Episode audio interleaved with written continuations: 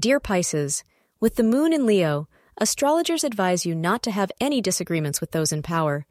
If you have government work today, proceed with caution because it may be overwhelming and burdensome.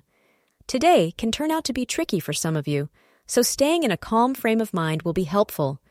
If you feel like you're getting stuck in a tight situation with many strict laws, getting help from a person in power would be a good idea.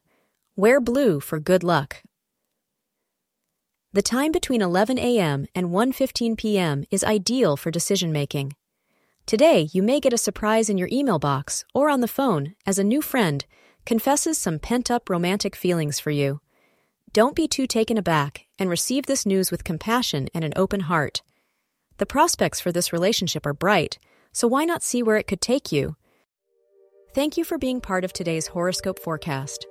Your feedback is important for us to improve and provide better insights. If you found our show helpful, please consider rate it. Your support helps us to continue creating valuable content. Thank you for being here and see you tomorrow.